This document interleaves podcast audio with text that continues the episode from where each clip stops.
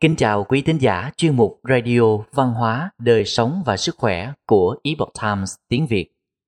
Hôm nay, chúng tôi hân hạnh gửi đến quý vị bài viết của tác giả Tatiana Denning có nhan đề Năm bí quyết cải thiện sức khỏe tinh thần. Bài viết được dịch giả Thiên Vân chuyển ngữ từ bản gốc của The Epoch Times. Mời quý vị cùng lắng nghe. Cuộc sống luôn mang đến cho chúng ta vô số cơ hội để nâng cao phẩm cách của mình. Nếu chúng ta có mong muốn đó, albert einstein từng nói, con người là một phần phân tử của vũ trụ này và một phần bị giới hạn về thời gian và không gian. Người ta thường trải nghiệm về bản thân rằng những suy nghĩ và cảm xúc của mình như một thứ gì đó tách biệt với phần còn lại.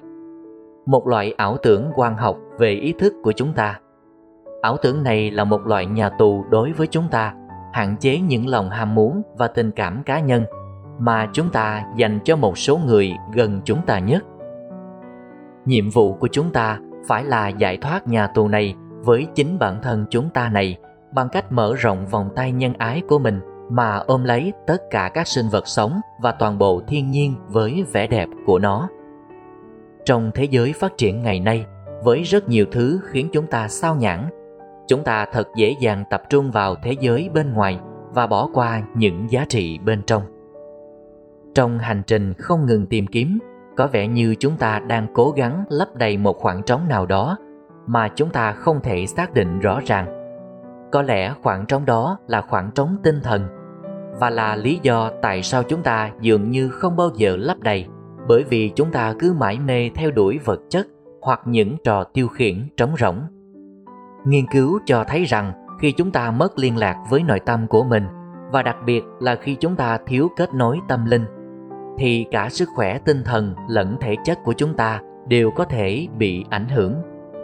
Mặc dù các nền văn hóa và các cá nhân có đời sống tâm linh khác nhau, nhưng có một số sự thật căn bản kết nối những người có tư tưởng ngay chính. Những nguyên tắc này có thể chỉ dẫn chúng ta sống như những người tốt nuôi dưỡng sức khỏe tinh thần giúp cho trí nhớ và nhận thức được cải thiện. Khả năng miễn dịch được tăng cường, huyết áp ổn định, nguy cơ mắc bệnh tim, tiểu đường và các bệnh mạng tính khác cũng giảm theo. Tinh thần của chúng ta mạnh mẽ hơn sẽ khiến cho mức độ hạnh phúc, hy vọng, lạc quan và sự bình tĩnh bên trong tổng thể của chúng ta tăng lên. Chúng ta có thể tìm thấy ý nghĩa và mục đích sâu sắc hơn cho cuộc sống của mình một phân tích của các nhà nghiên cứu đã tiết lộ rằng những người có tinh thần tốt, có mối quan hệ hôn nhân bền chặt hơn. Phạm tội ít hơn, tỷ lệ lạm dụng chất gây nghiện thấp hơn đáng kể, học tập tốt hơn ở trường. Và do đó, có tác động tích cực đến những người xung quanh và toàn thể xã hội. Với rất nhiều lợi ích tuyệt vời, chúng ta hãy xem một vài điều đơn giản chúng ta có thể làm để củng cố sức khỏe tinh thần của mình. Một trao dồi tính chính trực. Theo từ điển di sản hoa kỳ, tính chính trực là sự kiên định tuân thủ một quy tắc đạo đức hoặc đạo đức nghiêm ngặt, hoặc chất lượng, hoặc tình trạng là toàn bộ hoặc không bị chia cắt, sự trọn vẹn. Chính trực là làm điều đúng đắn, ngay cả khi không có ai để ý. Tất nhiên, nếu nhìn từ góc độ tâm linh thì không có gì thực sự không thể nhìn thấy được. Sự chính trực đòi hỏi phải trung thực với bản thân và người khác, kỷ luật tự giác và ý chí kiên định, cũng như duy trì các giá trị và nguyên tắc của chúng ta. Ngay cả khi điều đó có nghĩa là chúng ta thua cuộc, chúng ta đã không chọn lối thoát dễ dàng và không chọn tư lợi thay vì lẽ phải. Tục ngữ có câu, không có một giấc ngủ yên bình nào bằng lương tâm trong sáng. Một lương tâm trong sạch chỉ có được khi sống một cuộc đời chính trực, và tầm quan trọng của nó đã được các thế hệ trước đây biết đến. Mọi người thường nghe nói rằng, lý do tôi ngủ ngon là vì tôi có một lương tâm trong sạch. Thật không may, giá trị của sự chính trực phần lớn đã bị mất đi trong thời hiện đại. Và thay vào đó là sự tập trung vào tiền bạc và mong muốn vươn lên. Thật trùng hợp các vấn đề về giấc ngủ thời nay là phổ biến. Để sống chính trực điều quan trọng là chúng ta phải xác định các giá trị của mình. Để giúp xác định chúng ta là người như thế nào và chúng ta muốn trở thành ai. Điều này làm tỏa sáng phạm vi đạo đức của chúng ta. Khi chúng ta cố gắng sống theo cách này, tính cách của chúng ta sẽ trở nên tốt hơn, trong khi các khía cạnh tiêu cực của chúng ta bị suy yếu và loại bỏ. 2. Tha thứ và buông bỏ Tha thứ là một phần không thể thiếu trong tất cả các giáo lý tâm linh chân chính. Ví dụ, Chúa Giêsu nói: "Song ta nói cùng các ngươi đã nghe, hãy yêu thương kẻ thù mình, làm những điều tốt hơn cho kẻ ghét mình, chúc phúc cho những kẻ đã rủa mình và cầu nguyện cho kẻ đã sỉ nhục mình. Luca 6, 27, 28 khi chúng ta bị đối xử không tử tế hoặc theo cách mà chúng ta cho là không công bằng, chúng ta có thể cảm thấy mình tức giận hoặc oán giận người khác là chính đáng. Nhưng khi chúng ta mang những điều này trong lòng, như người ta vẫn nói, chẳng khác gì uống thuốc độc mà nghĩ rằng nó sẽ hại người khác. Vài năm trước, tôi có một đồng nghiệp thường xuyên bất đồng với tôi, đã có rất nhiều căng thẳng và theo thời gian tôi đã nảy sinh oán giận đối với cô ấy vì cô ấy đã cố gắng kiểm soát và cố gắng chỉ bảo tôi phải làm công việc của mình như thế nào. Tôi thấy bản thân mình càng ngày càng không thích đi làm và thậm chí tôi còn có ý định tìm một công việc khác. Rồi một ngày, chiếc bóng đèn đó đã vụt tắt khi tôi có ý nghĩ đây là công việc của tôi tôi có thể đi làm và đau khổ hoặc tôi có thể đi làm và hạnh phúc điều đó tùy thuộc vào tôi với nhận thức này vào ngày hôm sau tôi đã đi làm với một thái độ khác. Tôi đã tha thứ cho những gì tôi coi đó là lỗi của đồng nghiệp và bắt đầu buông bỏ sự oán giận mà tôi đã có. Tôi giữ thái độ vui vẻ và không để những điều nhỏ nhặt ảnh hưởng đến mình. Và kết quả là tôi phần nào cảm thấy nhẹ nhàng hơn. Những thứ đã từng làm phiền tôi bây giờ dường như không đáng kể, đến mức tôi thường không để ý đến chúng trừ khi có ai đó chỉ ra. Điều tuyệt vời là khi tôi thay đổi bản thân, môi trường xung quanh tôi cũng thay đổi. Đồng nghiệp của tôi không còn cố gắng bảo tôi phải làm việc như thế nào trong mọi lúc. Và tình hình giữa chúng tôi trở nên hài hòa. Hệ quả không mong đợi này của việc thực hành sự tha thứ và cố gắng thay đổi bản thân không chỉ mang lại lợi ích cho tôi mà còn cho môi trường xung quanh tôi.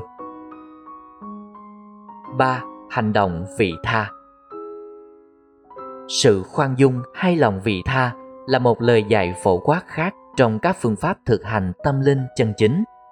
Như Đức Phật đã nói, một trái tim rộng lượng, lời nói tử tế và một đời sống phụng sự và từ bi là những điều đổi mới nhân loại. Hành động với lòng vị tha là gạt bỏ những ham muốn của bản thân vì lợi ích của người khác. Là giúp đỡ người khác với lòng tốt của bạn mà không mong đợi được đền đáp. Là đặt mình vào vị trí của người khác và có lòng trắc ẩn thực sự. Thật không may, trong xã hội ngày nay, vị tư ngược lại không chỉ được đề cao mà còn được hoan nghênh và thậm chí còn được tưởng thưởng. Nhưng tin tốt là với một số người có nội tâm và nhận thức, lòng vị tha có thể học được và dần dần trở thành một phần trong cuộc sống hàng ngày của chúng ta. Những hành động tử tế nho nhỏ, chẳng hạn như lắng nghe người khác nói mà không cần nghĩ xem mình sẽ nói gì tiếp theo. Mang một tách cà phê cho đồng nghiệp hoặc cắt cỏ cho người hàng xóm lớn tuổi là những cách đơn giản mà chúng ta có thể đặt người khác lên trước bản thân mình khi bắt đầu một ngày của mình, đó là một ý tốt nếu bạn có thể dừng lại và tự hỏi bản thân rằng, tại sao tôi lại làm việc này? Nói cách khác, động lực thực sự đằng sau hành động của chúng ta là gì? Có phải ta đang đem cho người bạn bệnh tật của mình một chén súp? Vì ta thấu hiểu rằng, bị cảm cúm thì đau khổ như thế nào và muốn giúp cô ấy cảm thấy tốt hơn. Thay vì ta muốn cô ấy biết là ta là một người bạn tuyệt vời như thế nào? Hoặc ta là một đầu bếp giỏi như thế nào? Kiểm tra suy nghĩ của chúng ta chính là chìa khóa. Giúp đỡ vì mục đích giúp đỡ với tấm lòng trong sáng và chân thật, mang lại lợi ích cho người khác và vô tình mang lại lợi ích cho chính chúng ta. Các nghiên cứu đã chỉ ra rằng các hành vi vị tha dẫn đến sự an tâm hơn giảm mức cortisol và thậm chí giảm nguy cơ bệnh tim đó là một vài ví dụ 4. Thực hành lòng biết ơn Trong một thế giới mà chúng ta có thể có hầu hết mọi thứ bất cứ khi nào chúng ta muốn, thật dễ dàng để coi mọi thứ là điều hiển nhiên và đánh mất tầm quan trọng của lòng biết ơn.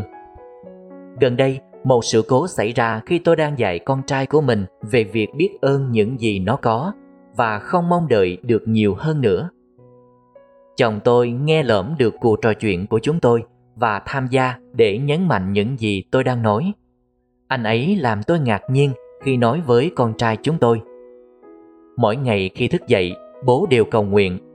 Tôi không yêu cầu bất cứ điều gì. Bố chỉ nói cảm ơn.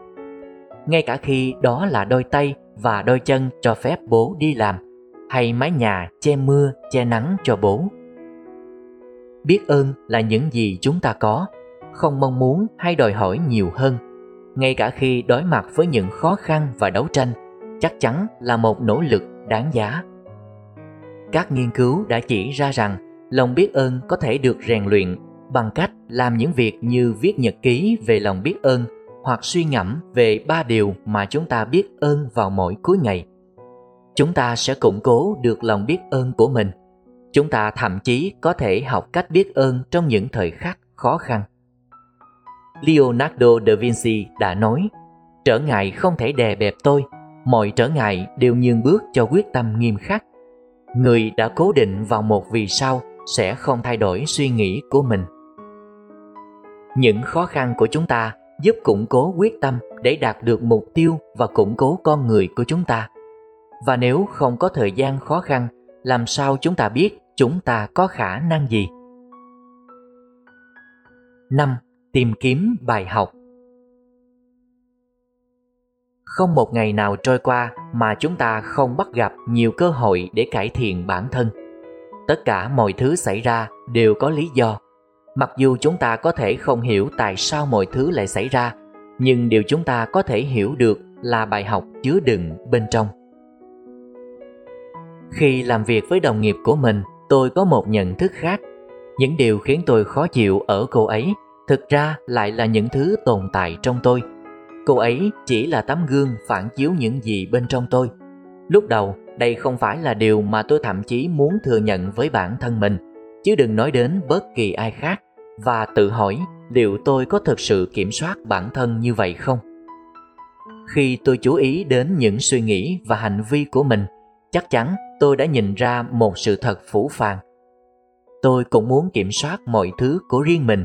Sau đó, khi suy ngẫm về tình huống này nhiều hơn, tôi đã phát hiện ra rằng tình huống đó là cơ hội để tôi nhìn lại bản thân và học được một số bài học quý giá. Tôi cũng nhận ra rằng khi một loại tình huống nào đó cứ lặp đi lặp lại, mặc dù nó có thể ở những hình thức khác nhau, thì nó đang cố dạy cho tôi một bài học. Khi tôi bắt đầu quan sát những khuôn mẫu trong những sự việc xảy ra trong đời mình tôi cũng học được rằng nếu điều gì đó ở người khác làm tôi khó chịu thì đó là một dấu hiệu chắc chắn rằng tôi có điều gì đó dưới hình thức này hay hình thức khác. Qua nhiều năm tôi nhận thấy rằng những bài học quý giá nhất của tôi đã thực sự đến từ những tình huống khó khăn nhất của tôi. Mặc dù tôi không thích trải qua những thời gian đau khổ hay khó khăn đó, nhưng tôi thấy rằng trên thực tế, đó đều phục vụ cho một mục đích quan trọng, sự trưởng thành của bản thân.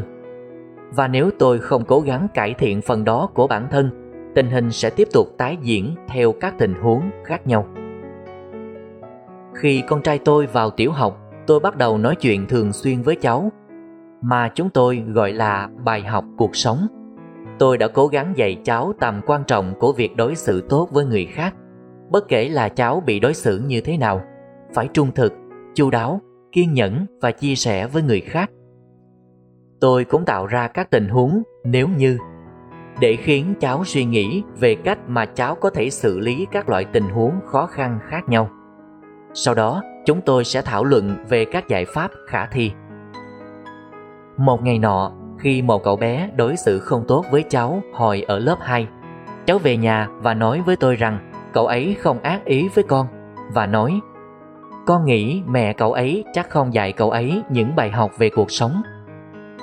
Khi con trai tôi làm sai điều gì đó, tôi cố gắng giúp cháu hiểu tại sao điều đó là sai và suy nghĩ về cách cháu có thể làm tốt hơn vào lần sau. Tôi hy vọng rằng những bài học này sẽ đặt nền tảng cho con trai tôi học cách suy ngẫm về hành động của chính mình. Xem nó có thể học được gì từ chúng và không ngừng cố gắng trở thành một người tốt hơn. Theo quan điểm của tôi, những gì xảy ra trong cuộc sống của chúng ta là để dạy chúng ta sửa chữa những sai lầm và thay đổi bản thân để trở nên tốt hơn bằng cách cải thiện sự kiên nhẫn, trung thực, tử tế, đồng cảm và những phẩm chất tốt khác. 6. Lời kết Nghiên cứu đã chỉ ra điều mà lẽ thường cho chúng ta biết – tăng cường sức khỏe tinh thần sẽ tốt cho cả tâm trí và thể chất của chúng ta nó nâng cao tư cách đạo đức của chúng ta củng cố các mối quan hệ của chúng ta cải thiện thành tích của chúng ta ở trường học và nơi làm việc và là nền tảng thiết yếu của một xã hội tốt đẹp. Như rumi đã nói, hôm qua tôi thông minh nên tôi muốn thay đổi thế giới. Hôm nay tôi khôn ngoan, vì vậy tôi đang thay đổi chính mình. Bằng cách áp dụng một số phương pháp này trong cuộc sống hàng ngày, chúng ta có thể cải thiện bản thân và có ảnh hưởng tích cực đến thế giới xung quanh một cách tự nhiên. Quý tín giả thân mến chuyên mục radio văn hóa đời sống và sức khỏe của Epoch Times tiếng Việt đến đây là hết. Để đọc các bài viết khác của chúng tôi, quý vị có thể truy cập vào trang web epochtimesviet.com. Cảm ơn quý vị đã lắng nghe, quan tâm và ghi danh theo dõi kênh. Mến chào tạm biệt và hẹn gặp lại quý vị trong chương trình lần sau. Kính chúc mọi điều bình an và tốt lành tới quý vị cùng người thân.